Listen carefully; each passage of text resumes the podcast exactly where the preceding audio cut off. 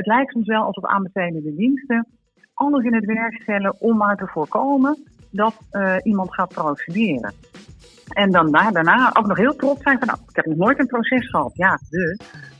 en dat, dat weet je alsof dat een prestatie op zichzelf is. En dat vind ik eigenlijk een hele slechte ontwikkeling. Ja. Hey, wat leuk dat je weer luistert naar De Gunningsfactor, de maandelijkse podcast van Aamsteens Café, waarin je volledig op de hoogte wordt gebracht van ontwikkelingen in Aamsteensland. Ik ben Nancy van Bemmel en naast mij zit Sander van der Broek. In de eerste podcast van De Gunningsfactor hebben we al laatste nieuwtjes gedeeld met onze redactiecollega Eline Lagendijk.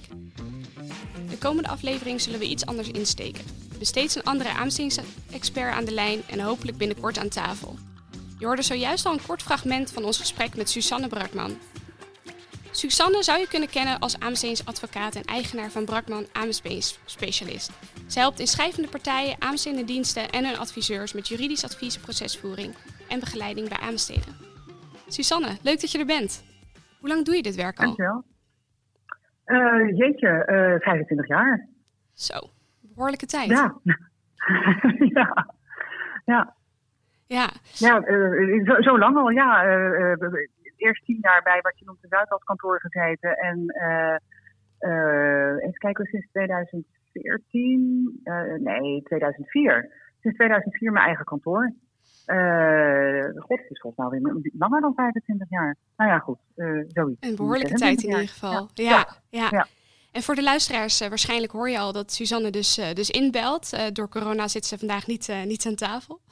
Maar als je nou meer wil weten over haar carrière en hoe ze in het aanbestedingsvak terecht is gekomen, dan kun je ook nog het eh, interview nalezen op de, op de website. We zullen de link wel even in de show notes uh, zetten. Maar vandaag willen we graag inzoomen over, uh, op de rechtsbescherming in de aanbestedingspraktijk.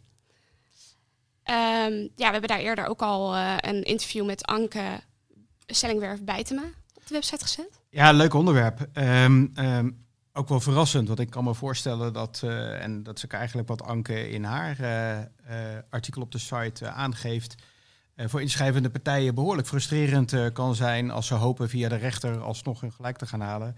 En vervolgens worden ze geconfronteerd met hoe dat proces in zijn werk gaat. Um, hoe, hoe, hoe, kijk jij daar tegenaan, Suzanne? Ja, ik herken dat. Uh, het is inderdaad een stuk frustratie wat meespeelt. Hè? Heel veel inschrijvers die. Uh, nou, ik denk dat voor elke inschrijver geldt, en dat, dat hoor ik eigenlijk ook altijd terug. Ze hebben ontzettend veel tijd en geld en energie gestoken om een fantastische inschrijving te doen. Uh, en eigenlijk zeggen ze ook altijd allemaal: joh, dat weet je met aanbesteden. Je wint terrein, je verliest terrein. Maar verliezen moet wel sportief. En het moet, het moet, het moet eerlijk op waarde. Uh, en op het moment dat, uh, dat ze het gevoel hebben dat, dat, dat hen onrecht wordt aangedaan, ja, dan kom je natuurlijk in, uh, in de hoek van de rechtsbescherming uit. En weet je, het klinkt altijd natuurlijk super saaie rechtsbescherming, maar het, het is uiteindelijk wel je laatste instrument om iets recht te gaan zetten. Hè? Dat, is, dat is het idee. Um, maar ja, daar, daar vind je nog wel eens wat voetangels en klemmen op de weg. Ik hoor al tiende punten waar ik zo op zou willen doorvragen. Maar helaas, we, we, hebben een, uh, we hebben een, een, leuk, onderwerp, een leuk onderdeel in, uh, in dit programma. Dat we gaan een aantal stellingen aan je voorleggen. Uh, en aan jou het, het verzoek om daar nou in eerste instantie met eens en oneens op te reageren. uiteraard okay. geef je daarna de gelegenheid om nuance aan te brengen. Nou, liever niet natuurlijk, maar ik vrees dat dat her en daar wel, wel wat nuancering verdient. Nancy, start ja, jij? Uh... Ik start hem wel even, ja. uh, de eerste stelling is, bij een rechtszaak moet een inschrijver altijd inzicht krijgen in de inschrijving van de winnende partij. Eens of oneens? Oneens. En waarom is dat? Mm um, ja, wat de luisteraars niet zien is dat jij mij een beetje verrast aankijkt. of misschien ook niet, ik weet het niet. Maar uh, nee, ehm, oneens, omdat uiteindelijk een inschrijving van een concurrent inschrijver uh, toch uh, voor een heel belangrijk deel bedrijfsvertrouwelijke informatie bevat. Mm. Dat wordt wel eens overdreven. en, en het is ook een beetje brancheafhankelijk. In sommige branches is de prijs super bedrijfsvertrouwelijk en andere doet dat er eigenlijk helemaal niet toe. Maar zeker als het gaat om een plan van aanpak, hè, en dat kan onder allerlei uh, bewoordingen onderdeel uitmaken van de inschrijving, maar het geeft in ieder geval aan hoe een inschrijver de opdracht wil gaan uitvoeren. Het kan ook een transitieplan, een implementatieplan, nou weet je nog op. Ja, dat is zijn kapitaal. Dus uh, dat mag niet zomaar op het bord van een, van een uh, eisende partij terechtkomen. Als dat het geval zou zijn, en daarom zei ik gelijk nee, uh, dan wordt het, het voeren van een procedure bijna een instrument om concurrentieinformatie te krijgen. Okay. En dat, dat is natuurlijk niet de bedoeling. En het, het beschikbaar stellen deels van een, een, een stukje van de. Ja. Nou ja, en, en, dan zie je een, een paar dingen uh, uh, gebeuren in de praktijk. Als je zelf als eisende partij uh, een dagvaarding gaat, of een, een, een procedure gaat starten en je, je, wilt bijvoorbeeld iets zeggen over waarom een beoordeling niet goed is, dan zul je onderdelen van je inschrijving moeten delen. En in principe heeft de, een andere partij, een concurrent inschrijver, die ook deelneemt aan het proces, aan het juridische proces, recht op die stukken. Uh, dus daar moet je als eisende partij heel goed over nadenken van tevoren. Van, nou, wat, wat maak je deel uit van, uh, van het juridisch verschil en niet. Maar er zit nog één ding bij en dat, dat, dat, uh, dat verbaast mij eigenlijk al jarenlang. Er is namelijk een uitspraak van de Europese rechter. nou, ik denk dat zal die, die al, al zeker tien jaar oud of niet langer is. Um, en daarin zegt de Europese rechter van nou, wij begrijpen aan de ene kant heel goed dat, uh, dat, die, dat er sprake is van bedrijfsvertrouwelijkheid van die stukken.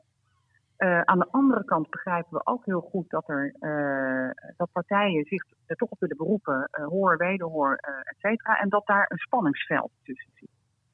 En als je die uitspraak goed leest, dan lijkt daar de mogelijkheid in geopend te worden dat de rechter wel de beschikking krijgt over die stukken, maar de concurrent inschrijver niet. Okay. Uh, en de rechter moet dan daar een, een uh, nou, die, die, moet daar heel prudent mee omgaan, van, nou, uh, want hij mag daar ook zijn oordeel op baseren.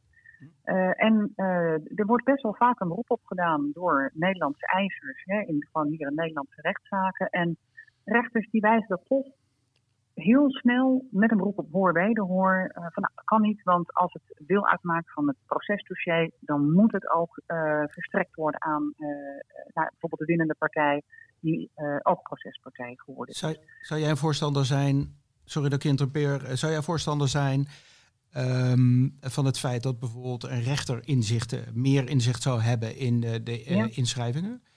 Ja. En, ja, dat zou, ik, uh, dat, dat zou denk ik de, de rechtsvinding echt ten goede komen. En hoe zou je dat organiseren? Hoe bedoel je, zou je dat organiseren? Ah, ik kan me voorstellen, oké, okay, de rechter krijgt uh, inzicht in, in de inschrijving, of misschien wel in de inschrijvingen van meerdere partijen. in ieder geval de twee partijen die bij hem voorstaan in feite. Hè, althans, mm -hmm. de aanbestedende dienst met de winnende inschrijving, plus de partij die eiser is in de zaak. Um, de rechter kan vervolgens de, dat lezen, maar dat zou toch op een of andere manier nog controleerbaar moeten zijn. Hè, het, werk, het werk van de rechter eh, zou je moeten controleren. Mm -hmm. Anders ja, kan dat weer in het geding komen. Hoe, hoe moet je dat organiseren om dat goed te laten lopen? Nou, op zichzelf, uh, kijk, de rechter gaat niet zelf uh, inschrijvingen lezen en daar wat van vinden. Hij wordt heel nadrukkelijk gestuurd door wat de procespartijen aan argumenten en stellingen en, en, en verweren bij hem neerleggen. En op basis daarvan bekijkt hij wat er in de inschrijving staat en of hij daar grond voor kan, voor kan vinden. Uh, het moet niet de taak van de rechter worden om de beoordeling over te gaan doen of zo. Hè. Dat is absoluut niet, niet de bedoeling. Uh, de rechter zou op die manier kunnen controleren wat de verdedigende partij claimt of dat ja. klopt. Oké. Okay. Ja, precies. precies. Okay. En daar, zou ik, daar zou ik een voorstander van zijn. En ik vind ontzettend jammer dat Nederlandse rechters dat, dat niet een keer gaan uitproberen.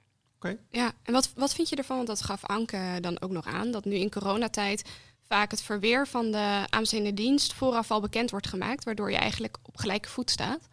Uh, zou dat standaard moeten worden? Ontwikkeling.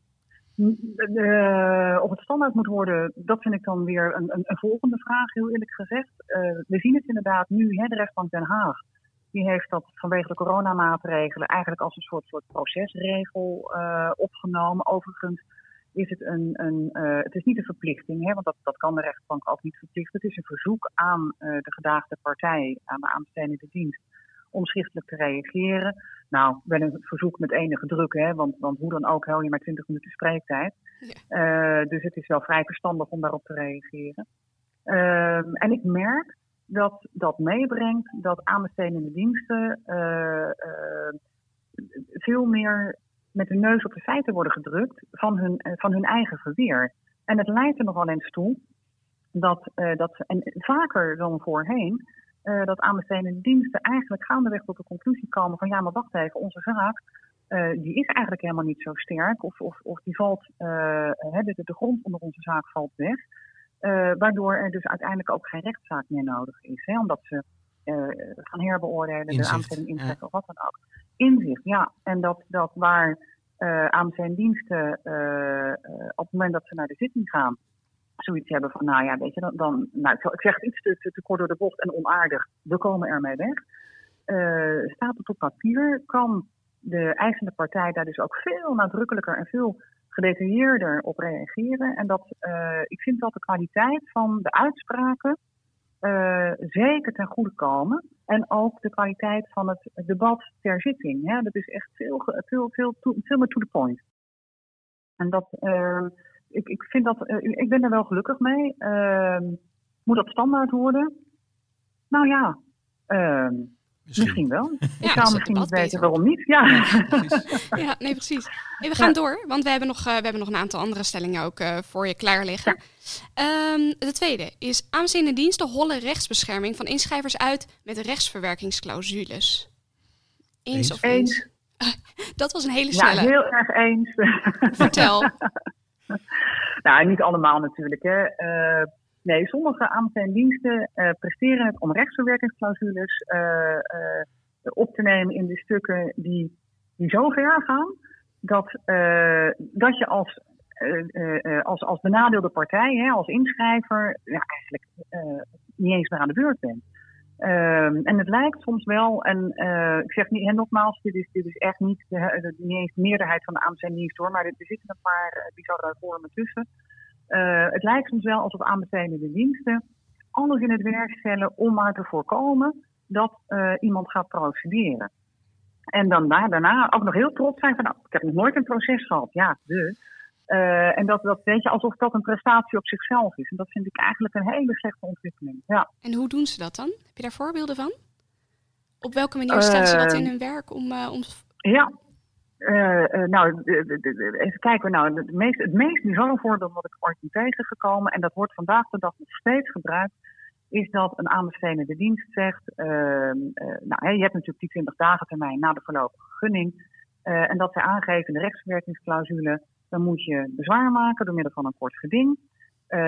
En in diezelfde termijn moet je ook een bodemprocedure starten. En als je schadevordering wil instellen, moet dat ook in die termijn. En zo niet, nou, dan vervalt je recht. Nou, dat is, um, dat, dat, dan, dan overschrijd je naar mijn idee alles wat, wat, wat fatsoenlijk is. Ja. En ik weet dat ik af en toe een beetje, een beetje hard uit de bocht kom als ik, dit, als ik dit zou zeggen, maar daar kan ik me echt boos over maken.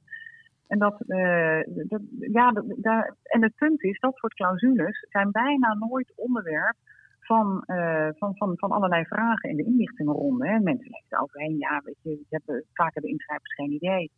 Uh, en, en moet je nou je vragen gaan stellen over een rechtsverwerkingsclausule? Weet je, dat is, maar het, ik vind het, laat ik het zo zeggen, dan ga ik het nog scherper neerzetten. Ik vind het getuigen van een niet-professionele, niet zorgvuldig handelende aanbestedende dienst. Men, handelt, of men eh, hanteert hele korte termijnen, neemt die op in de procedures, waardoor je eigenlijk uh, partijen die de gunning niet uh, gekregen of die de, de aanbesteding gemist hebben, ontneem je de mogelijkheid om in alle redelijkheid verweer te bieden of een zaak te doen. Is dat, is dat wat je bedoelt?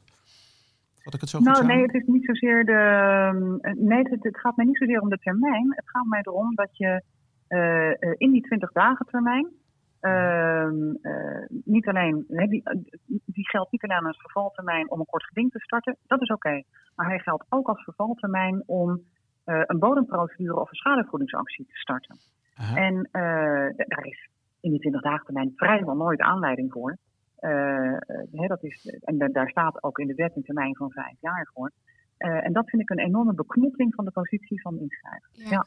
En maken ze dan nog kans als ze buiten die termijnen alsnog besluiten om zo'n procedure te starten? Ja.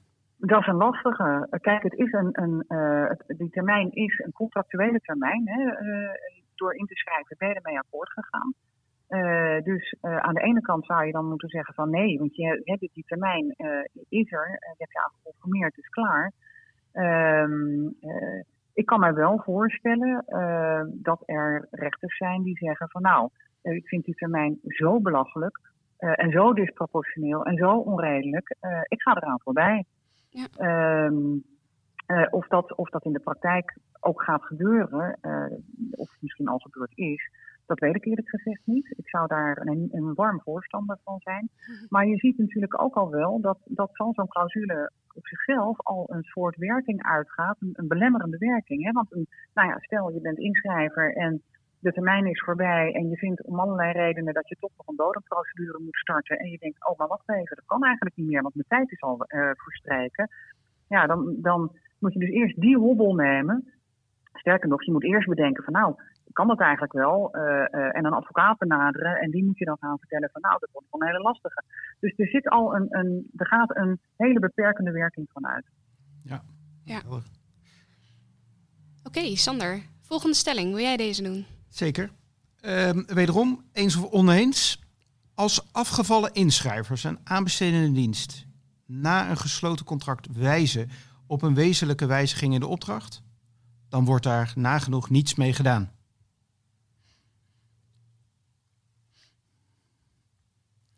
Oneens.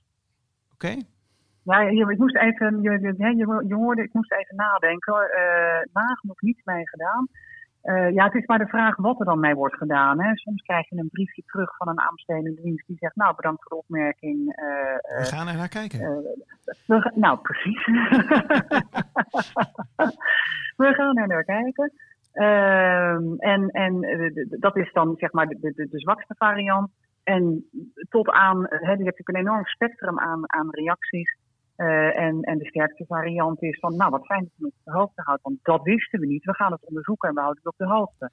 Uh, en de twijfel in je reactie zie ik ook een beetje dat, dat, dat eigenlijk zowel eens als oneens wel eens voorkomt. Klopt dat? Klopt. Ja, dat klopt. En daarom dacht ik van nou, waar gaat de balans naar doorslaan? En dat, uh, uh, want het komt, uh, weet je, zoveel aanbestedende diensten, zoveel opdrachten, zoveel manieren om met dergelijke aanwijzingen om te gaan. En ik zie nog niet zozeer een rode draad dat het altijd nou ja, in de hoek wordt geschoven of dat, het, dat we het altijd heel welwillend en professioneel oppakken. dus, dus, dus vandaar mijn aarzeling. Ja als de invulling van de opdracht uh, uh, een heel precair onderdeel in de aanbesteding was. En vervolgens uh, concludeert een concurrent dat het toch op een andere manier uitgevoerd wordt. Of op een manier die, die, die, die niet allemaal deugt. Dan, dan kan ik me voorstellen dat dit een belangrijk onderdeel is. ja, waarbij een aanbestedende dienst nou, ook een bepaalde plicht heeft om daarop te reageren, maar tegelijkertijd ook wel een stuk minder de neiging zal hebben om daarop te reageren. Hè, want het, uh, en uh, dus hoe groter het belang, hoe, uh, hoe, hoe, hoe, hoe, men wellicht minder snel geneigd is om daarop in te gaan. Herken je dat? Of? Ja, herken ik wel hoor. Ehm, kijk, in een, in, in, er is best wel een verschil tussen de, de, aanbestedingsfase en de uitvoeringsfase. In de aanbestedingsfase is het redelijk geïsoleerd wat zich allemaal uh, afspeelt rond, rondom een bepaalde opdracht. Maar in de uitvoeringsfase uh, is, is, is er, een, is natuurlijk een hele dynamische omgeving. Hè. Je hebt niet alleen te maken met um, de AMC als opdrachtgever en een aantal inschrijvers die een opdracht willen verwerven. Je hebt te maken met, met burgers uh, die direct te maken hebben met de uitvoering van de opdracht. Hè. Denk aan leerlingenvervoer bij wijze van spreken, hè, bij wijze van voorbeeld. Uh, uh, je hebt te maken met grote financiële belangen. Je hebt misschien met politieke belangen te maken. Ja. en dan zeker bij, ja, als je bijvoorbeeld een, een, een, uh, zaken die politiek beladen zijn, hè, de, de zoveelste rondweg rond, rond de stad of zo. dat zijn van die dingen die natuurlijk al twintig jaar sudderen en, en, en waar misschien zelfs wel koppen over gerold zijn. Ja. Uh, en dat zou nu nog eens een keer uh, onderwerp worden van, van, van, van het verschil, omdat het in de uitvoering niet goed, niet goed gaat. Hè. Dat zijn ehm, dan zie je inderdaad dat er een aantal, aantal van dat soort factoren meespelen. Ja, ja, en leidt dat dan ook nog wel eens tot een rechtszaak? Dus dat een, dat een, ehm, een, een afgevallen inschrijvende partij eigenlijk zegt: ja, dit, dit wordt gewoon volledig niet volgens de regels of volgens de voorafgestelde eisen uitgevoerd. Ik, uh, ik stap daarvoor naar de rechter. Ja, klopt. Ja, dat gebeurt. Um, kijk, dat is niet de eerste stap. Hè. De eerste stap is dat inschrijvers zich wenden tot betreffende aanbestedende dienst. Eh, aangeven van, joh, dit is wat je had gevraagd. We zien in de praktijk dat dat niet wordt gedaan. Um, er is ooit een keer een voorbeeld geweest van, van uh, volgens mij was dat ook leerlingenvervoer. Uh, er was als eis gesteld, je moet met nieuwe uh, personenbusjes gaan rijden. Je kunt je allerlei vragen stellen over de vraag hè, of dat nou een juiste eis is of niet. Maar goed, dat was de eis. Daar moest iedereen zich gaan conformeren. en de een afgevallen inschrijver, die rijdt op een gegeven moment door de betreffende gemeente. En die ziet van nou, wat nu rijdt is alles behalve nieuw. Dus die meldt dat bij, bij de gemeente. Daar, daar begint het mee. En in dit geval was het een gemeente die, die zei van nou oké, we gaan er naar kijken. En dan nou, een week of zes later krijg je nog eens een berichtje van nou we hebben er naar gekeken. En binnen de contractuele mogelijkheden die we hebben, hebben we de inschrijver op opdrachtnemer dus inmiddels erop aangesproken. en ze gaan, ze gaan hun leven beteren. Nou, dat, weet je, dat, dat is een, dan kun je je voorstellen dat je als inschrijver daar een beetje jeuk van gaat krijgen. Weet je? Uh, ik, geloof, ik geloof dat deze zaak niet direct naar een rechter gegaan is, maar dat is dan wel een volgende stap. Hè? Want ja, zo'n partij kan natuurlijk zeggen van ja, weet je jongens, als ik ook met tweedehands auto's had mogen gaan rijden, dan had ik niet uh, in mijn inschrijving rekening moeten houden met enorm hoge aanvanginvesteringen.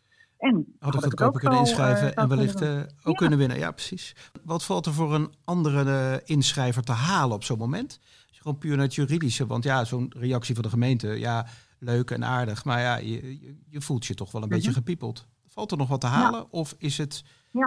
Gedane zaken? Um, uiteindelijk, kijk, ik ben advocaat, dus ik denk altijd in, in, in procedure. Dat is niet altijd, maar ik denk in juridische mogelijkheden. Ja. Uh, maar ook dan, altijd, eerst weer overleggen. Hè. Dus, dus uh, uh, op het moment dat die gemeente dit ook constateert, maar er heel weinig mee doet, druk blijven uitoefenen. Want eigenlijk zou die overeenkomst beëindigd moeten worden. Want hij, hij wordt niet uitgevoerd zoals is afgesproken. Mm -hmm. Nou, uiteindelijk, als je dan toch naar, daarmee naar een rechter gaat, is in feite dat ook je insteek.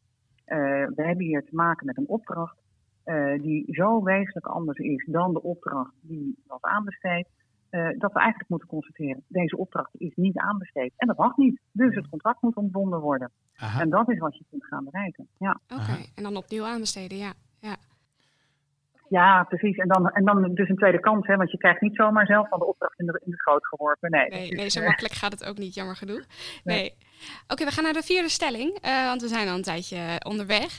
Um, en dit is, uh, dit is eigenlijk het hoofdonderwerp waar we het over wilden hebben. Uh, de stelling luidt, als een inschrijver de aanbestedende dienst tijdens een aanbesteding wijst op een fout, dan hebben de aanbestedende diensten onderzoeksplicht. In de praktijk wordt deze onderzoeksplicht onvoldoende uitgevoerd. Eens. Oké. Okay. Ja, je bent weer verrast, of niet? Vertel. Nee, ik ben nee, heel benieuwd naar de toelichting. We horen in de theorie ja. natuurlijk graag dat uh, aanbestedende diensten zich als een soort uh, uh, heilige gedraagt. de praktijk zal, zal, zal weerbarstiger zijn dan dat, laat ik het zo formuleren. nou, de praktijk wijst uit dat het gelukkig misschien ook maar gewoon mensen zijn. Nee, wat, wat we zien, en ik probeer dat voor mezelf ja, wel eens te verklaren, dat lukt niet altijd. Maar waar, waar, hebben we het over? We hebben het over, we zitten nog in de aanbestedingsfase. Meestal in een stadium van voorlopige gunning, hè, dus in de 20 dagen termijn. Dat is, dat is voor de onderzoeksplicht de belangrijkste fase om, uh, om aandacht voor te hebben.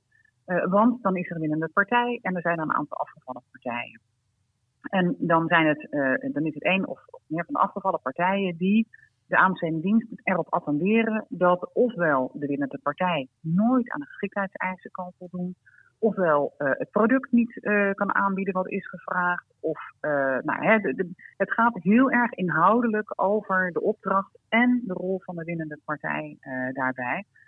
En wat je dan ziet is, ehm, en ik vermoed dat dat een redelijke natuurlijke neiging is van, gewoon van mensen. Dat op het moment dat je in dit stadium bent, dan ben je dus al maanden onderweg. En dan heb je eindelijk een voorlopige gunning en dan komt er zo'n zeurpiet melden dat het eigenlijk niet klopt. Um, en, en dus hebben aanbestedingsdiensten nog een neiging om, om dat af te wimpelen. Omdat, omdat uh, uh, om te nee hoor, we hebben het hartstikke goed onderzocht en het klopt allemaal. De goede niet te nagesproken, hè? dat is, uh, maar daar gaan de rechtszaken bijna nooit over. Daarom was ik het eens met je stelling. Hè? Ze hebben moeite met het uitvoeren van de onderzoeksplicht. Ja, ja. ja. En wat, wat moet er dan allemaal, wat wordt er allemaal verstaan onder die onderzoeksplicht? Waar moet een aanbestedende dienst dan aan voldoen? Um, nou, dat is eigenlijk heel, uh, heel casuïstisch, maar je kunt wel in grote lijnen schetsen wat er gebeurt. Uh, het begint met uh, een aanleiding. En dat kan zijn dat een aanbesteding, dat kan ook bij de aanbesteding zelf vandaan komen hoor. Dat ze bij wijze van spreken iets in de krant lezen. Of, of hè, dat je denkt, hé, wat raar, hoe kan dat nou? Maar meestal is het op aangeven van een van de andere inschrijvers die een aanbesteding erop attendeert van hé, dat, klopt iets niet. Uh, die winnaar kan het niet zijn, hij voldoet niet aan bepaalde eisen, enzovoort, heel wat ik net ook zei. En um, nu is het niet zo dat de, uh, uh, de winnaar maar iets kan roepen en dan moet er al onderzocht worden. Nee, het moet wel een, een, een redelijke mate van, van concreetheid hebben en het moet twijfel zaaien bij de aanbestedingsdienst. Op het moment dat de aanbestedingsdienst het leest en objectief ernaar kijkt, moet hij denken, hmm, heb ik dan wel de juiste beslissing genomen? Ja. Nou, daar begint het mee. En dan de volgende stap is uh, dat de aanbestedingsdienst moet gaan onderzoeken. En de wet schrijft voor dat moet effectief en het moet grondig. Um, dus als er na besteding een bepaalde certificering ge, uh, gevraagd wordt, dan moet er gewoon feitelijk gecontroleerd worden of de winnende partij uh, over die certificering bes beschikt of niet. Ja. Helder voorbeeld. Ja, ja, zeker. En dan kun je dus niet volstaan met alleen maar de toezegging. Ja hoor, ik voldoe. Nee, nou ja, laat dan dat certificaat maar zien. Ja. Um, uh, er is een grappig voorbeeld, dat, dat, dat haakt hier een beetje op aan. Dat speelde hier in Rotterdam. Um, en daar had een, een, een adviesbureau meegedaan aan een grote aanbesteding. En dat had te maken met de verbouwing van Museum Boijmans van Beuningen. en er waren eisen gesteld aan de senioriteit van een consultant. Nou, ze hadden ingeschreven, meegedaan, gewonnen. En een andere partij zegt, ja, maar ze hebben geen consultant met die senioriteit. Um, en daar werd zelfs, het, het, of zelfs, hè, hoe hadden ze dat aangetoond? Hoe hadden ze die twijfel gezaaid? Door te verwijzen naar uh, een LinkedIn-profiel.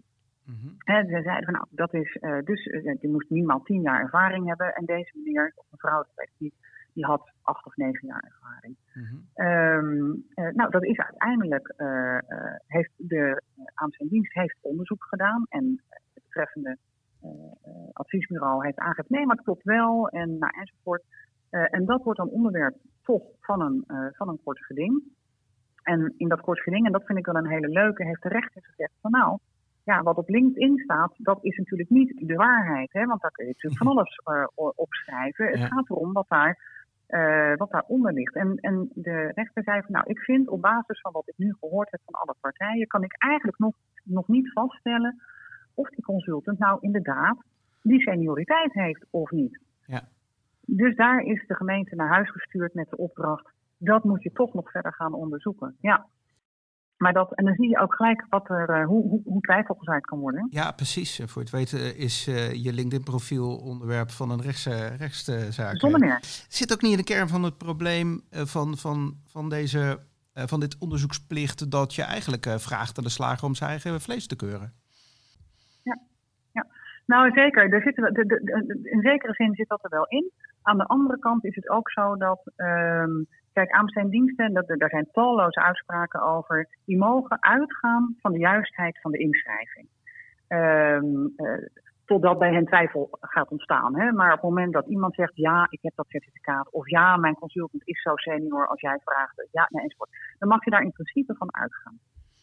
Um, op het moment dat die twijfel komt van nee, het klopt niet met die senioriteit of, of uh, het product wat is aangeboden, uh, dat voldoet niet aan de eisen, dan moet er inderdaad een, een vervolgstap gaan plaatsvinden. Ja, met gezonde tegenzin, hè, dat is een beetje wat ik net aangaf, uh, gaat men daar dan mee aan de slag. En dan zie je wel een beetje hoe, hoe partijen daarmee omgaan. sommige aanbestedingsdiensten die, en ik chargeer weer even, maar dat vind ik altijd wel leuk om het duidelijk te maken, die bellen dan met de, de winnende partij. joh, er is iemand die zegt dat het product van jou niet voldoet. Dat voldoet toch? Ja hoor, dat voldoet. Nou, dat is geen onderzoek. en het is niet effectief, het is niet grondig. Maar er zijn aanbestedingsdiensten die hopen dat ze ermee wegkomen. Ja. Um, dus, en dat zie je ook terug in verschillende uitspraken van rechters. Je moet doorvragen. Ja. Uh, je moet eventueel naar de producent gaan of naar een, een, een ander logische partij die daar, die daar zinnige dingen over kan zeggen. Ja. en dus niet naar de winnende partij, want die zal natuurlijk zeggen van natuurlijk voldoet mijn product en natuurlijk voldoet mijn consult. Ja dus, dus, dus echt doorvragen, uh, bewijzen vragen. Maar een, een externe auditor, zou dat geen oplossing zijn? Nou, ik denk het wel. Ik denk, uh, kijk, dan heb je wel uh, ook nodig dat een aanbesteding zich realiseert dat ze dat misschien zelf niet moeten doen, omdat ze niet helemaal neutraal meer in, in het onderzoek staan. Ehm, ik moet eerlijk zeggen dat het, het grappige is dat wij ook wel eens worden benaderd. Um, en dan zijn we dus niet een advocaat van ofwel de aanbestedende dienst, ofwel uh, de inschrijver of een van de andere partijen, maar een soort van nou, hè, voor het project. Ja. Um, en dan is niet zozeer de vraag dat wij dan dat onderzoek gaan doen, want dat is natuurlijk helemaal onze taak niet, maar wel beoordelen van nou, is dit nou een voldoende effectief onderzoek geweest en mag je de conclusies daaraan verbinden die de aan zijn dienst of de inschrijver daaraan willen verbinden. Maar je zou ook je kunnen voorstellen dat, nou, wij kunnen dat doen, maar een commissie van aanbestedingsexperts, die zouden dat ook, naar mijn idee, echt ontzettend goed kunnen doen. Want ze hebben daar de juridische kennis en met al die experts die ze aan zich hebben getrokken, hebben ze ook inhoudelijke kennis. ik denk wel dat ze een goede boodschap mee moeten krijgen, een goede opdrachtformulering. Maar dat zit hem in de twijfel die gezaaid is. Hè. Dat, dat geeft ook al richting aan, uh, aan de opdracht aan zo'n uh, aan zo'n club. Ik zou dat een hele interessante uh, ontwikkeling vinden. Ik heb geen idee of de commissie het wil hoor, maar is het niet deze commissie, dan is het misschien een andere club die, die expertises in zich, in zich bergt. Ja, we praten hier op de redactie wel eens over van hoe kun je nou zorgen dat, dat niet iedere aanbesteding uiteindelijk bij de rechter eindigt. En uh, het zou eigenlijk heel erg Holland zijn om een soort uh, uh, geschillen voorportaal te hebben waar experts met heel veel verstand van zaken um, al een soort voorzet kunnen doen. Of een, hè, maar dan moeten ze inderdaad wel geëquipeerd zijn met een goede dekking in de wet en, en, en ja. afspraken. Maar in andere branches zie je dat regelmatig. Dat er een ja, nou ja, ik denk op zichzelf dat, dat, maar dan hebben we het eigenlijk over een heel ander soort onderwerp. Maar als je kijkt naar de, de adviezen van de commissie van aanbestedingsexperts, uh, die vind ik heel erg wel overwogen. Juridisch is daar uh, eigenlijk niets op aan te merken. Uh, en, en dat vind ik een heel belangrijk verschil met de uitspraak van rechters. Ehm, ik heb het idee dat de, de, de adviseurs van de commissie ook veel meer de, hoe zeg je dat, praktijkgericht oordelen. veel meer snappen dat, dat partijen dingen doen vanuit commerciële overwegingen. Of dingen juist niet doen vanuit commerciële overwegingen. en hoe dingen in een branche werken. En dat mis ik wel eens bij rechters, die natuurlijk vanuit hun werk puur juridisch kijken. Maar die, die, die, die praktijk ervaring uh, daar niet in, in, Dat kunnen ze ook helemaal niet, die hebben ze niet. En dat vind ik wel de meerwaarde van de commissie hoor. Het zou, als de commissie inderdaad meer een soort arbitrageachtige rol zou gaan krijgen, zou dat, uh, zou dat voor, de, voor, de, voor de kwaliteit van de, van de rechtspraak en voor de, denk ook de, de acceptatiegraad van uitspraken voor, uh, voor echt een enorme verbetering zijn. Ja, nou, misschien moeten we ze hier een keer aan tafel vragen, Sander. Hm, klinkt goed. Waarom niet? Zeker doen, zeker doen. Ik ga luisteren. nou, mooi. Hey, bedankt Suzanne. We kunnen hier denk ik nog wel uh, een, een, nou, nog een, een, uur extra over doorpraten. Maar dat gaan we niet doen, jammer genoeg. Uh, we gaan door naar het laatste onderdeel van, uh, van deze podcast. Namelijk de hoogtepunten in het nieuws op Aamsteens Café. Um, en nou ja, los natuurlijk dat we tegenwoordig topadvocaten interviewen, zoals je, zoals je zelf. Uh, hebben natuurlijk nog meer nieuws op de website. We hebben namelijk ook uh, recent een artikel gepubliceerd over een initiatief van het Rijk en Piano. En dat zijn de buyer groups. Daar, daarbij werken inkopers en marktpartijen van verschillende organisaties met elkaar samen aan een duurzame inkoopstrategie. En dit jaar gaan zij dit implementeren in hun aanbestedingspraktijk. Ja, op, opvallend bericht uh, op de site. Althans, uh, mijn eerste onderbuikgevoel als je dat leest is... oh jee, er zijn weer een aantal uh, inge, nou ja, ingestelde praatgroepjes die ideeën gaan uitwisselen. Niemand is tegen het uitwisselen en het delen van kennis en dergelijke. Maar wat is het doel deze keer bij, bij deze praatgroepen? Ik, ik ben altijd wel wat kritisch als ik dat soort nieuwtjes lees. maar ja, misschien hebben deze clubs het wat anders ingericht en anders voor ogen dan, dan de anderen. Ik ben heel benieuwd. Laten we, laten we over een tijdje vragen aan, aan de initiatiefnemers wat er uitgekomen is. Ja, jij ziet dat vaak waarschijnlijk ook nog wel voorbij komen, Suzanne. Uh, hoe denk jij erover? Dit, dit soort buyer groups, gaat dat helpen? Um, in zijn algemeenheid ben ik er een enorme voorstander van dat, dat, dat uh, mensen die, uh, en dan zijn het de inkopers, hè, die bezig zijn met het voorbereiden van aanbestedingen, vooral te raden gaan bij elkaar. want ik denk dat, dat ze ontzettend veel van elkaar kunnen leren. Uh, maar dan ook vooral niet uit het oog verliezen dat ze ook te raden kunnen gaan bij bijvoorbeeld brancheorganisaties of onderneming of bedrijf. Dus als deze buyer group uh, inderdaad bedoeld is als een soort, soort kennisforum hè, om elkaar uh, wijzer te maken, kennelijk op een bepaald gebied, namelijk duurzaamheid, juich ik dat alleen maar toe. Of je dat nou weer allemaal moet institutionaliseren, hè, Sander? Moeilijk woord, moeilijk woord moeilijk uh, dat weet ik niet. Uh, wat ik in de praktijk zie, en dat vind ik wel heel erg leuk, is dat bijvoorbeeld uh, aan zijn diensten die sowieso al bij elkaar in de buurt zitten, gemeenten of gemeenten met het ziekenhuis wat dan uh, die samenwerking al heel nadrukkelijk zoeken. En dat, dat, dat jaag ik alleen maar toe. Oké, okay, heel goed. volgende punt. we gaan het nog steeds door over de praatgroepjes. Maar dat is van het ministerie van Sociale Zaken en Werkgelegenheid. Want zij starten namelijk een pilot waarbij, het, waarbij ze in gesprek gaan met leveranciers die arbeidswetten overtraden. Dat moet ertoe leiden dat leveranciers de regels in de toekomst beter gaan naleven. En in dat kader hadden we nog een artikel, namelijk de ING. De ING wordt namelijk opnieuw huisbankier van het Rijk. En zij werden natuurlijk uh, in eerste instantie nog aan de kant gezet omdat ze te weinig deden aan witwassen. Maar volgens Hoekstra heeft de ING zelfreinigende maatregelen genomen. Ja, frappant. Ik post op uh, LinkedIn uh, dit artikel al even met, met de context dat van onbesproken gedrag tegenwoordig geen, geen nou ja, aspect meer is in de aanbestedingspraktijk. Bijzonder vreemd dat je de voormalig topman laat onderzoeken door het Openbaar Ministerie en tegelijkertijd dezelfde partij weer binnen laat komen als, als, als burger. vind ik dat een bijzonder ongemakkelijk punt. Ik realiseer me ook dat, dat, dat je partijen niet bij voorbaat zomaar mag uitsluiten bij aanbestedingen. Hè. Daar, daar, daar, daar, daar is genoeg over geprocedeerd in de afgelopen jaren. Maar ja, het wringt ergens, het voelt ergens erg ongemakkelijk dat een partij die het zo fout heeft gedaan en eigenlijk door middel van een, van een grote boete ook het boetekleed wel heeft aange, aangetrokken, toch weer wordt binnengehaald als thuisbankier. En ja, dat geldt eigenlijk ook voor, uh, voor de leveranciers die de arbeidswetten overtraden.